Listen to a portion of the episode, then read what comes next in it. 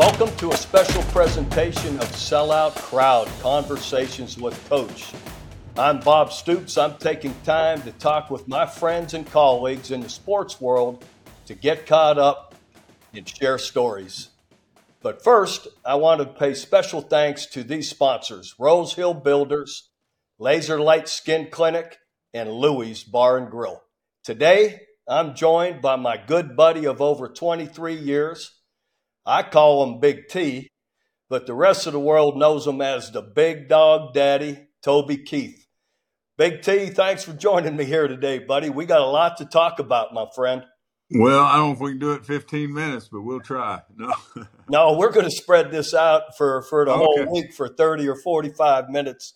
Uh, we go back so much, and you got such a story, and uh, we're going to let the whole world know about it. Uh, right off the bat, a guy that's got 40 over over 40 million albums, not records or not albums sold. And uh, I want to start with 11 years you went on the USO tours. You know, right yeah. off the bat, you know, that's such a gift to those people. And that those weren't a couple of days. Those were a couple of weeks uh, when you went did those USO tours. Toby, talk about that. Thanks, Bob. We uh, we uh, started about 2001 or two somewhere in there, and for the next 11 years we joined forces with USO uh, because the USO um, has done it for so long, and um, they don't, you know, they don't pay their artists. You go, you know, you just go for free, and that's the the route we chose to take. And so our our group went over there. We chose two weeks a year in May April or May. We'd go to Iraq a week and Afghanistan a week. We'd land on a big base like in Iraq. We'd land in Baghdad or Tikrit or Bagram. I mean, um, uh, Bagrams in Afghanistan, but we'd land in those big bases over there, and then we would uh, hub out during the day. And me and my buddy Scotty and my little group, you know, Mitch, and uh, there was four or five of us, and we'd go down range. We'd play for 25 guys at a little base, and then jump to another one and do it. We'd come in and play at the band on the big one, and then we would move to the creek, and we would do the same thing. We'd hub out, and so for 14 days, 11 years, we did 240 shows, and I made so many relationships and got to see so many things that um, people don't normally get to see, you know, historical places. And uh, it was a great learning thing. It was a great uh, soul inspiring thing to do, and uh, we loved it. What a what a gift to to those servicemen. I mean, have a chance to relax, get a little bit lighthearted, listen to you uh, for a little yeah. while. That that had to be enjoyable just to give them that gift. Yeah, and you know, I, I was influenced over there because I wanted to go in and it be fun. So I didn't just want to go in and do American Soldier and stuff like that all the time. So through the years, I developed a song list that that was inspired over there, and I wrote some really funny songs that were comical that only they would know. You know that the the, the uh, lyric in the song was only lyric that they would know. And so those became very popular among the service folks. And to this day, every single show I play, they're there, and uh, we let them come backstage, and and uh, and we rekindle those old relationships and tell stories. They've always want to tell their story, you know, about where they were when they saw me. But uh, even my anesthesiologist at MD Anderson, when I was down there getting treatment, uh, she signed up for all five of my surgeries, and she was she was a Marine, and she had saw me in Afghanistan and Iraq, and she said, "I signed up for you because I want to make sure you're taken care of." So how about uh, that? Now it I, come full it I, come full circle. And I know you go back to your your father was in the military. Talk about your dad. He, uh, I think he, I think he went to the service to quit so he didn't have cut broom corn in Lindsay, Oklahoma anymore.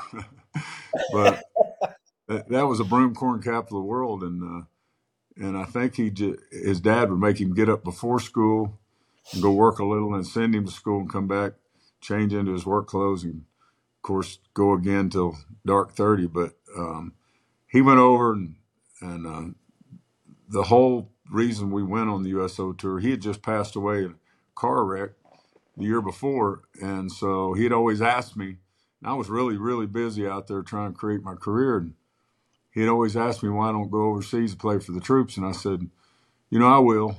And uh, I never got to do it in front of him. So I said, uh, when he when he passed away, I said, I'm going to go. And uh, yeah. so we signed up. But he he lost his eye over there and came home and and uh, he never did. You know, I was 17 or 18 years old before I knew that discolored eye was blind. He never complained about it. He was really, really, um, you know, no one could, solicitors couldn't get in our house or knock on our door, but a, a veteran administration a veteran association could show up and he would, uh, he'd allow them in the house, give them coffee and, and uh, support their cause. So I tried to make that live on through him. Yeah, how about that? Now, I think you've told me now all your time over there in Afghanistan and all those places over those 11 years, you were shot at a few times in a helicopter, weren't you? Yeah, and the reason we didn't, you know, we don't really talk about it very much because we want people to go over there, you know.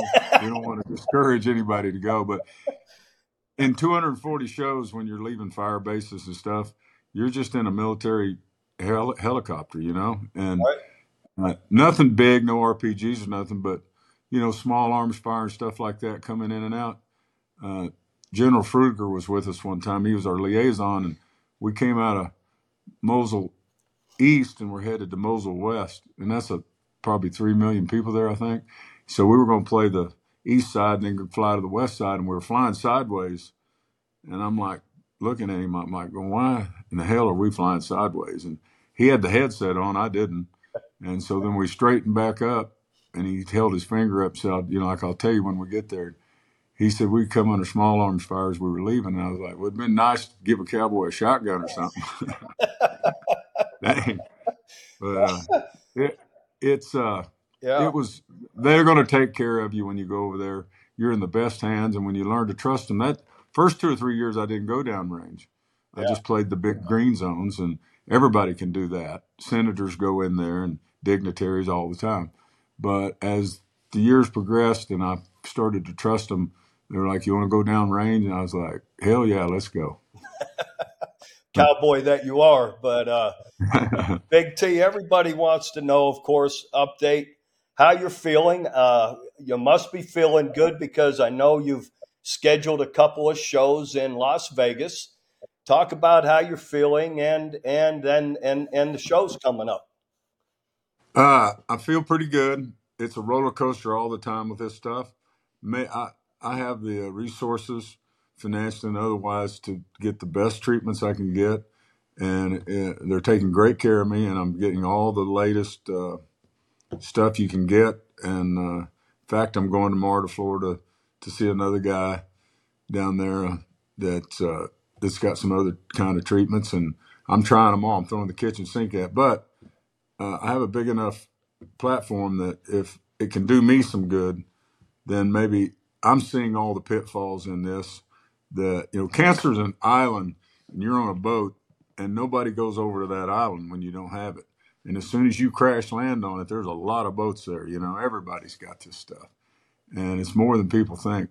Uh, and uh, and uh, so I was like, you know, if if I can survive this and live to tell my story, maybe I can save somebody else's life. That's awesome. Well, you're always you're always there lending a hand to people. But uh, here, most recently, you were you got the People's Choice Icon Award, and you, you sang "Don't Let the Big Man In." No man. It has gone to number one, right? Uh, right. Uh, shortly after you you given that live performance. Um, talk about a couple of things, just that going to number one, and everybody wants to know the story of how you how you wrote that song and why you wrote it.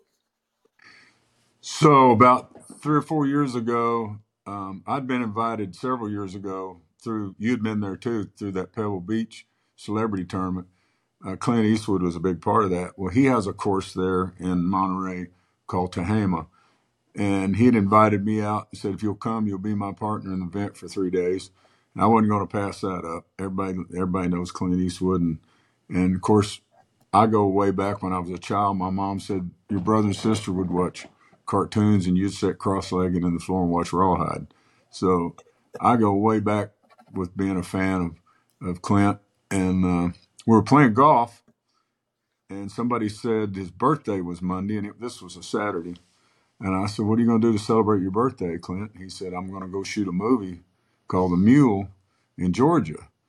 And I said, What keeps you going? And he said, I just try to be productive every day and don't let that old man in. And, and it just hit me like a ton of bricks, I said. And being a songwriter, I was like, wow, what a what an idea. So I came home and was literally so focused on that song for several days that uh, we were driving down the road. My wife said uh, she was over there talking to me. We were going into town to eat dinner, and and she said, "You didn't hear a word I just said, did you?" And I said, "No." And, and she's been through this before, and she goes, uh, "Why?" And I said, "I'm, I'm working on that." I think. huh? You've yeah. wrote a few songs. yeah. I said, "Well, I'm working on that song," and she just threw her hands up, and said, "Ah, never mind then. She, it's not time to talk to you because it's like I had it circling the boat, but I didn't have and it hooked, but I didn't have it in the boat yet." And uh, so when I got it done, I sent it to him, and I said, and I knew he was doing a movie, but I just wanted to send him the song to thank him for the inspiration for writing what I thought was a great song. And and the next day he called me back. He said, "You know what's funny is they call me the old man in this movie the whole way." and I'm going to put this movie, this song in my movie. So I was like, good. He goes, what do I need to do? I said, nothing. He goes, I to pay you or not. I said, just, it's yours. Just put it in there. And so, uh, so he did. And it didn't, it, it, the movie wasn't, I guess, wasn't very big, but it's right at the very end of the movie where it rolls into credits and he played the whole thing. Um, the timing for this the other night at the People's Choice Icon on NBC was uh, Dick Clark's son RAC was the producer, and he's the one that chose this song. And I, I was going to do another song. Blake Shelton had to sing one of mine, and then present me with the icon. And I was going to do something up tempo and fun. And he said, "No, I want you to do this." So they were right. The timing was perfect, and it affected everybody enough because they're words to live by. And with the situation I've been going through, it really resonated with the people. So uh, that's it went right straight to the top. Yeah, no, no doubt. And uh, I know I was lucky enough, and Carol, my wife, and a bunch of our friends, to go uh, to New York when you won the song. You got inducted into the Songwriters Hall of Fame, which was mm-hmm. really cool. What what a great night! And I know the pride you take in writing songs, and and not just singing songs, but being able to to write them, produce them, all of that, and uh, and uh, just just talk about the pride in doing that. It's such a such a gift. Well, what the what the record, the recording industry didn't know, the music industry didn't know is whether I'd have been an artist or not, it wouldn't have mattered. I was gonna, all I wanted to be was a songwriter. So all the other stuff was secondary to me. So when I went in the Worldwide Songwriters Hall of Fame and then I went in the National Songwriters Hall of Fame, both times I said, uh, these are the only two things I ever wanted. These were the two. These were my Super Bowls. You know what I mean? These were these were the two things that I wanted to be known for, and uh, accomplishing those things over a thirty year career was was uh, you know the acme of the whole the paramount of the whole thing. And I I uh, I still mean that it's the bloodline of the industry. Most people don't write that sing, and I I just always wanted to sing my own songs and I was fortunate enough to have a vehicle to deliver them. Now you've got a, a, an album coming out of strictly songs that are only only you wrote. When will that right. be released? I'm not sure. It's coming out pretty quick, but um, they've been. I've seen all the pressers on it. I know that, it's coming, and I noticed during that NBC event that they kept talking about 100% songwriters. So there's a thing we do as writers to where you write by yourself, and then with your couple of your buddies that you learn through you you meet through the years that are great writers that you trust and that know what you're what you're trying to accomplish. They'll come to you with ideas, or you can go to them with ideas, and you can sit down and, and it's a joy. Uh, the the beauty about the beauty about writing a song with somebody else is when you you know when you've written a smash. You know what I mean? You know when you've wrote something very good. Uh, even if it's not a smash, you know that you've written a great song. And you celebrate right there on the spot. You're like, we got that done, and kind of high five. When you write one by yourself, it's like hitting a hole in one by yourself. There's no one there to celebrate with. so, but through the years, I've wrote a, lot by myself and co-wrote with a few people, a handful of people that were very close to me. And I just got word that uh, album comes out November 3rd. Awesome. November 3rd. Yeah, all, all mm-hmm. of the songs. All right. Talking about a hole in one. Back in the day, uh, what, what, what would have been uh, uh, 98, maybe 99? Uh, you should have been a cowboy. Uh, yeah. That, that's kind of your breakthrough hit, right? That that kind right. of put you on the map. Was, was it 98? Yeah. And it was 93. 93. 93. I'm sorry, I was a little That's late. Right. But anyway, talk about tell everyone uh, you've told me the story. I love it of how you wrote again a hole in one song. You should have been a cowboy. So I had my rec- I had my record deal, but the album wasn't out yet, and they were still wanting some more songs to finish it. And we went on a pheasant hunting trip with about 20 guys from Oklahoma City area and one of them was a highway patrolman. And we went to Dodge City, Kansas, and we were going to hunt stubble fields. And uh, Dodge City, of course, was the city where Gunsmoke was, you know, set with Marshall Dillon and all that. Well, there were a lot of things in that town that referred to that, like referenced that, like, and I don't remember the names of them, but they had like they could have had a Festus barbecue or a Miss Kitty saloon or you know something like that. Right. But anyway, being in Dodge City, you just think about the history of the place subconsciously. And uh, we were in a steakhouse that had a band, bar, and a grill, and they were, we're all in hunting clothes, hunting clothes, and 20 guys sitting around the table, been stinky guys, been in a field all day hunting. and uh, this cowgirl comes up to the bar, and one of the guys gets up and goes, I'm going to go two step with her. He takes off and she shoots him down. He's about twice her age, and and uh, and about five minutes later, a young cowboy comes in there and snatches her out on the dance floor, and, that highway patrolman said, uh, "Bill, you should have been a cowboy." and I went, "Okay." So I went back to the hotel, and my manager was with me, and uh, they had us all two to a room in this little motel. And Everybody's wanting to go to bed and get up early and hunt and he had made me bring a had me bring a guitar up there. He said they do a campfire thing. You may want to play some songs. And so I had that guitar, so I snuck in the bathroom and sat on the side of that old tub, and shut the door, and wrote that song about twenty minutes. Seriously, twenty minutes. You should have been a yeah. cowboy. It just fell out of the sky. I just happened to be the only one up when it floated by. I guess. that's that's beautiful. Um, Welcome to the 2023 FFB Awards highlights. And First Fidelity Bank is on a tear right now. Here we have them in their element, making some big Forbes Best in State Bank plays. Oh, wow! They're going, going, and they bring home OKC's Community Choice Award. Thank you, Clef, then right, and dive right into victory with the Journal Records Reader Rankings. When FFB hits the field, they always play to win. All right, let's let's go back. Everyone knows Big T the last 30 years and the success and you know uh, you know just worldwide everything you've done. Let's talk about you as a young person and I want to get to some football. I know what, what a football guy you are. You played young. You know the coming up years, what people really don't know. Yeah. What I think is really cool growing up in Moore, Oklahoma think born and needed, I think, and uh, uh, Ed, yeah, and then, uh, but uh, you know, talk about talk about those young years of being a being a think baseball and football. I know what a baseball fan you are as well as football, and being a Sooner. Did you go to any Sooner games as a young kid? That kind of stuff. So I was born in Clinton, a little town north of Clinton's Arapaho. We were living there. My dad was working on a drilling rig in Wheeler, Texas, across the line and he had rented a house.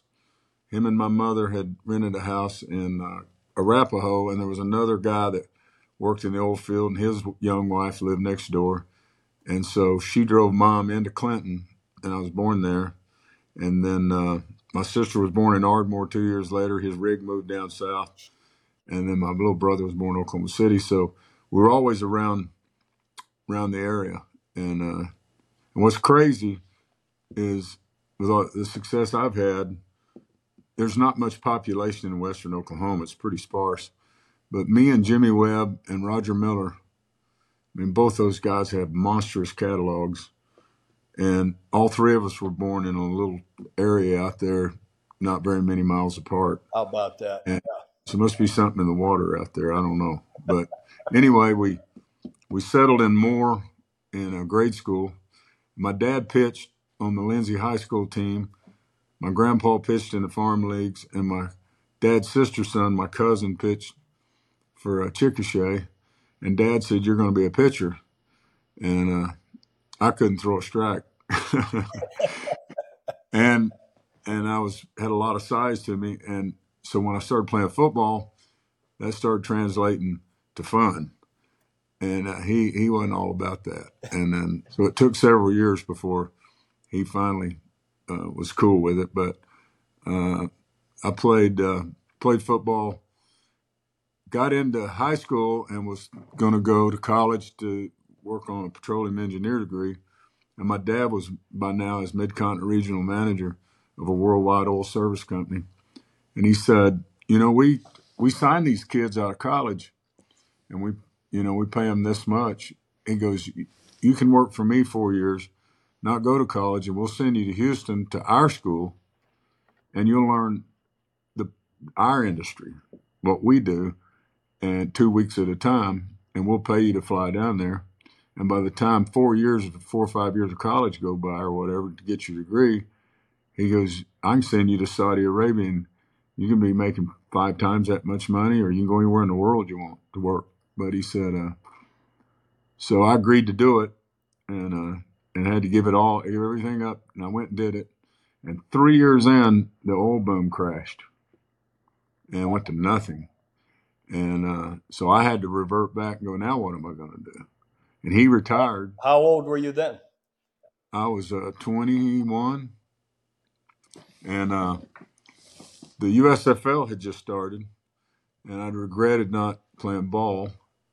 So I started working out. I was behind the curve a little bit, but I've been working out. I've been working hard in the oil field, so use lifting iron every day. So I, right. I was fit. So I started running again, and they had tryouts for a semi-pro league, the Oklahoma City Drillers. So I show up, and they had coaches there, and they took us all to your position coaches, and they looked at you, and then they they either give you a try or they didn't. Then, and they took about 300 guys and my wife was going. We had a young, you know, Shelly was a two year old baby, and uh, she was. We are living in an apartment over on 240. So I'm working in the day and then going to football practice at night. She's like, "What the hell are you doing?" I said, "I got to know. I just got to know." and so they cut it to 150, then 100, then 80, and then the next day 70. And I think they traveled with about 60 and they were down their last four cuts. And every day I'd come in and she would go, Well, and I go, I made it.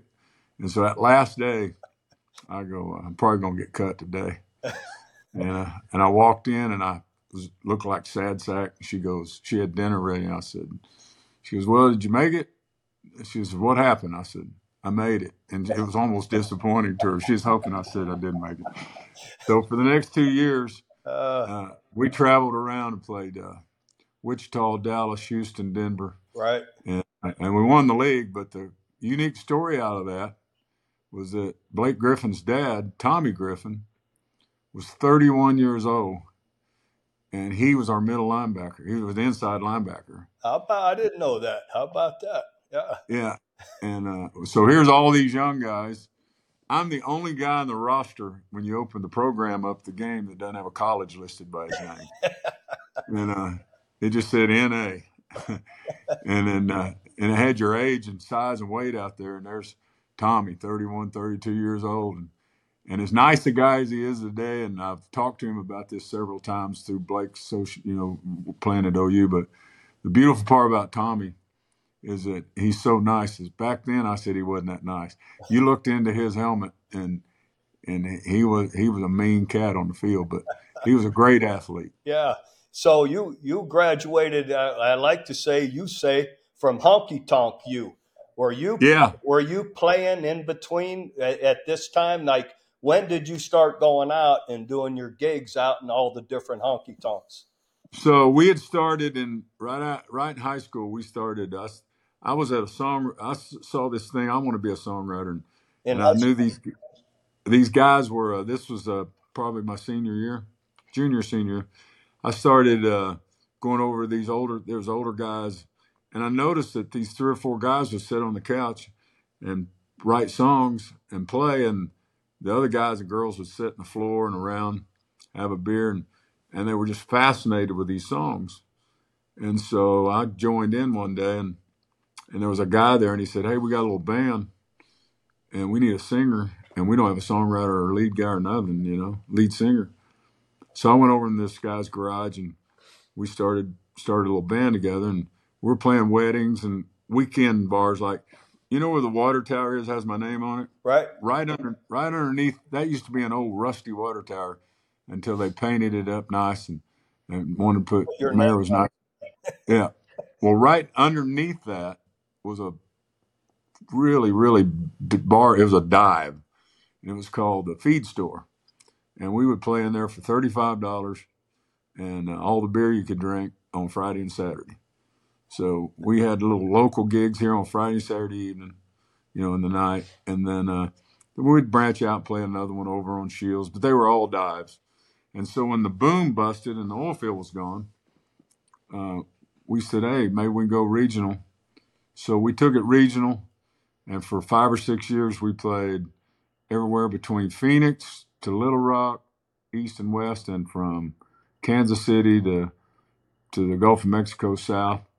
Wow. Um, and we just were in five nights a week, come home for two days, drop a little money off, get in the van and trailer and roll again. We were pretty much gypsies until I got my record deal. How about? Uh, I'm, I'm I'm assuming I know Big T. You you getting a scuff here and there. You didn't you didn't get in any bar fights through those years, did you? Well, you know, the band members, the, the old band members, when I see them, they said uh, he was a lead singer, songwriter, acoustic player, and bouncer.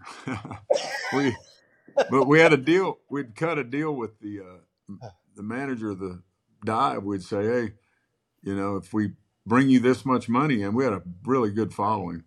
So if you bring this much money, and I'll bonus you at the end of the night. Well, if a fight broke out, the place would clear out, and they'd go to another bar down the street, and we wouldn't get our bonus. So second, I'd see a fight break out, I'd try to get it broke up and get them out the door, so we didn't lose our bonus. it was all about the dollars, baby. uh, trying to now did because everyone I always so did you when did you know you play the guitar and could sing? I mean, did when that guy said, "Hey, we need a singer," you were you already singing? Were you already playing the the guitar? Yeah, interesting. Uh, so my grandmother played piano and had a supper club with a three piece, two piece horn band, upright bass, drummer, baby grand piano. She had a supper club in Fort Smith. It was very, very popular. So as a kid, she bought me a guitar when I was eight years old. So I started learning chords when I was eight years old. Well, the singing part was a gift of God because she played and sang, and my mother had a recording contract with Capitol Records when she was 20, and uh, she gave it up to have me and moved out to Clinton, Oklahoma with my dad. Uh-huh. So my mom could sing, and then of course you've heard my daughter. You know, Yeah. she had a recording deal.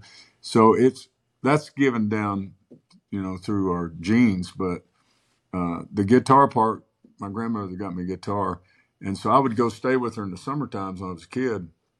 And uh, one night, the guitar player had a Masonic Lodge meeting each week, and he wouldn't be there, and they would go without a guitar player. And she would let me take my guitar up there, and they wouldn't plug me in or nothing, but I'd sit up there and play, and everybody danced by and say, "There's Hilda's grandson," you know. And I thought I was something, you know. How old were So you? I, I was probably ten, And you wrote eight to eight to twelve.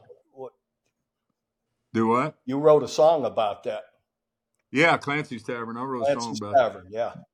That. That was an album. That was an album title, and in fact, that's the song that I sang at the Songwriters Hall of Fame in New York when they. I said, "This is the reason I'm here is because my grandmother That's got me a guitar, and, and I was bitten by the bug early, and So it was never a single, but I wanted to sing that and honor her. But it was a that tells the whole story. That's a true story. Yeah, that's that's awesome. Ten years old, you're sitting in with the band. That's yeah. Great. Hey, and then I, I get the chance of uh, 99. I know about you. I know your songs. And, uh, and, and, and my first year at Oklahoma. And then the next year, 2000, of course, we go on that unbelievable run, being undefeated. And we're in the national championship game. And I see, I see, hey, the guy singing the national anthem. I go, that's our guy. I go, that's Toby. That's Toby Keith. That's like I knew from around. I go, I'm hitting somebody next to me. I I already felt good about the game. Like we we couldn't go wrong, you know. And I said, on top of it, I go, that's our guy out there. I go, oh hell yeah. I go, we I, I just knew. I go, we're winning this game. and you you well, you know. the national anthem, and then we hang out all night after the game. We had a party. The Orange Bowl put on a party for no end. Went till they they grabbed me at six in the morning to go get showered to go to to go to ESPN interviews and whatnot. But uh, we hung, that's when I first got to know you in 2000, and we've been running around ever since. But that that was pretty neat. You you being at our national uh, championship game and singing the national anthem. You know what was fate was the year before. I was playing uh, amphitheater West Palm Beach or somewhere down there, and the Orange Bowl guys were there, and they said, "What we got to do to get you to sing the anthem at the Orange Bowl next year?" And I said, just ask. I'll come down to it. Well, then you guys go on an unbelievable run. I'm already scheduled to play.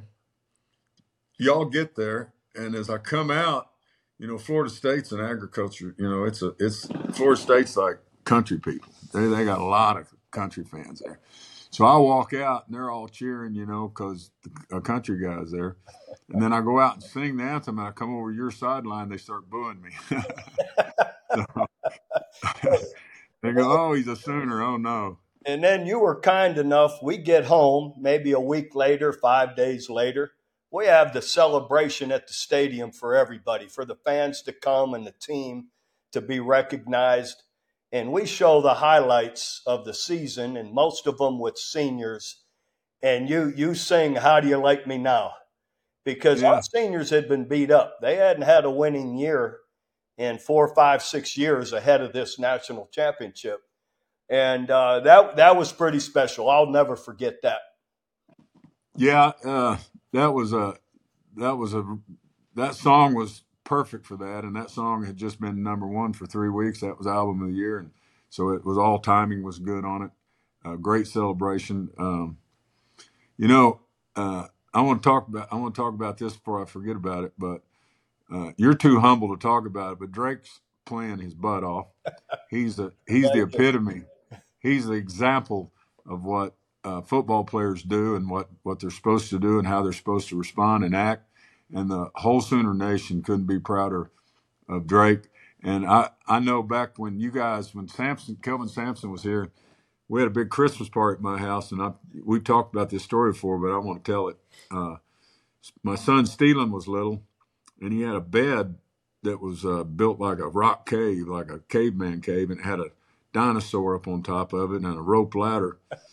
and you brought them twins over here, Drake and Isaac, and that we put all the kids upstairs. And we were down having a glass of wine and watching football and having big feast on. And Josie and Kelvin and maybe Sherry Cole, the, the whole crew was here at, out here at my ranch. And I go upstairs, and them two boys are doing swan dives off the top of that rock cave and hitting the foot of the bed, which is only about three foot exposed, and then bouncing over into the wall. And I, I came down there. I said, Bob, you better come up here and look at these boys. I said, uh, I said they're they're little bitty. I mean, they weren't very old, and uh, they were like three or four, and they were just head diving eight ten feet, hitting the head head first on the foot of that bed and then bouncing over into the wall and then running fast they could and climb that ladder again. You went up there and you said, Hey, every time they get stitches, it always starts. To, how does it start at the hospital when they get stitches? So, how did this happen? You know, one, one they want to know the story, and it always starts with, "Well, my brother and I." yeah. Every time, well, no doubt. Well, you're you and Carol are way too humble, but it's time to start bragging on him. He, uh, the Sooner Nation's proud to have him, and uh, I don't know what we'll, how we'll replace him next year, but he's been a wonderful Sooner, and, and he fits right into your right into your uh, teaching and coaching. He does everything right, and we're proud of him. So I had to say that. I appreciate it, Big T. He's got that OU DNA hashtag. He was born with it, right? Like that's right. Uh, funny story, real quick. Kellen uh, Sampson, uh, Kelvin's son, was coaching them when they were like five in the uh, you know in the camp they have every summer. So Kellen, it's the last minute of the game. He's Kellen just said, "Don't let him score. Just don't whatever you do, don't let him score. Don't let him get the ball." What do you think? The kid goes down the, the court. What do you think Drake does? He tackled. Tackled him. Yeah, he tackled him. of course. Kellen, Kellen was dying laughing, telling me he goes, "That's." He literally just said, "Don't let him get the ball," so he tackled him where he couldn't hit the ball. But well, that's what he that, that's what he knew best. Yeah, that's that's what he's taught to do. Well, Big T, um, we're excited to see you in Las Vegas, right? What are the dates again? Las Vegas, you got a couple of shows coming up. So we're gonna we're gonna go the tenth and eleventh, and uh, and then they said if everything goes well, they're gonna add some more shows, but uh, we have got to, we don't know what we're, you know, I haven't worked in two years, so we're just going to go figure it out. But um, it's a great opportunity to get back out. You can't, uh, you know, like my sister told me, said, you got cancer, but cancer don't have you. So, you know, I'm doing good just because I'm going through treatments. I just can't sit around. This is the first two years of my whole life I've ever been off work. Right. And uh, so I got to get busy and, uh, um, and and you just can't let it define your future. You just have to keep looking forward and going. And uh, and it's been a wonderful outpouring of prayers. Every single person walks up and uh, you know says, "Hey, we're praying for you, we're pulling for you," and and that kind of stuff. And keeping a positive attitude goes good. But uh, it's uh, I've been very blessed and. Uh, and I've lived ten lifetimes, so I've got my brain wrapped around all this. I'm a man of faith, and I I know what I'm doing, and uh, the Almighty's riding shotgun. So we're just gonna we're just gonna get our jam back on. I love it. I love it. Now, every, I've heard you, been around you here in the last few months. You've been out singing, and you always sound great, of course. And uh, you know, Carol and I and our, our whole crew here in Norman will be there with you in Vegas. You bet on that. So you're you're yeah. to join me on this, and I know you and I are both part here of uh, you know, partnership with uh, Sellout Crowd. So this has been fun, Big T. I appreciate you sharing whatever. And and we're getting ready to have our party. And I'm also probably going to start some kind of a crazy podcast. I'm just looking for which direction to do it. But you know, I can get all the old Sooners on here too, and and I get a lot of entertainers on here. So if there's a spot for that, I'm probably going to. But I guess I just want to know. Uh, I got to get it in my head what direction to do, but I'd like to I'd like to have some kind of a fun little podcast myself. You you, you think that wouldn't be good? You, oh, how long before you got Sammy Hagar on there with you? Yeah, and uh, yeah, or or anybody, yeah. any of them knuckleheads. Yeah, absolutely. You're you're the best. Live from Cabo, live from Cabo. Absolutely, you're the best, Big T. Appreciate you joining us here today. Glad to do it, Bob. I'll see you tonight. All right, bro. That wraps up this installation of Conversations with Coach. Follow and subscribe to this channel and visit selloutcrowd.com to find out about upcoming programs.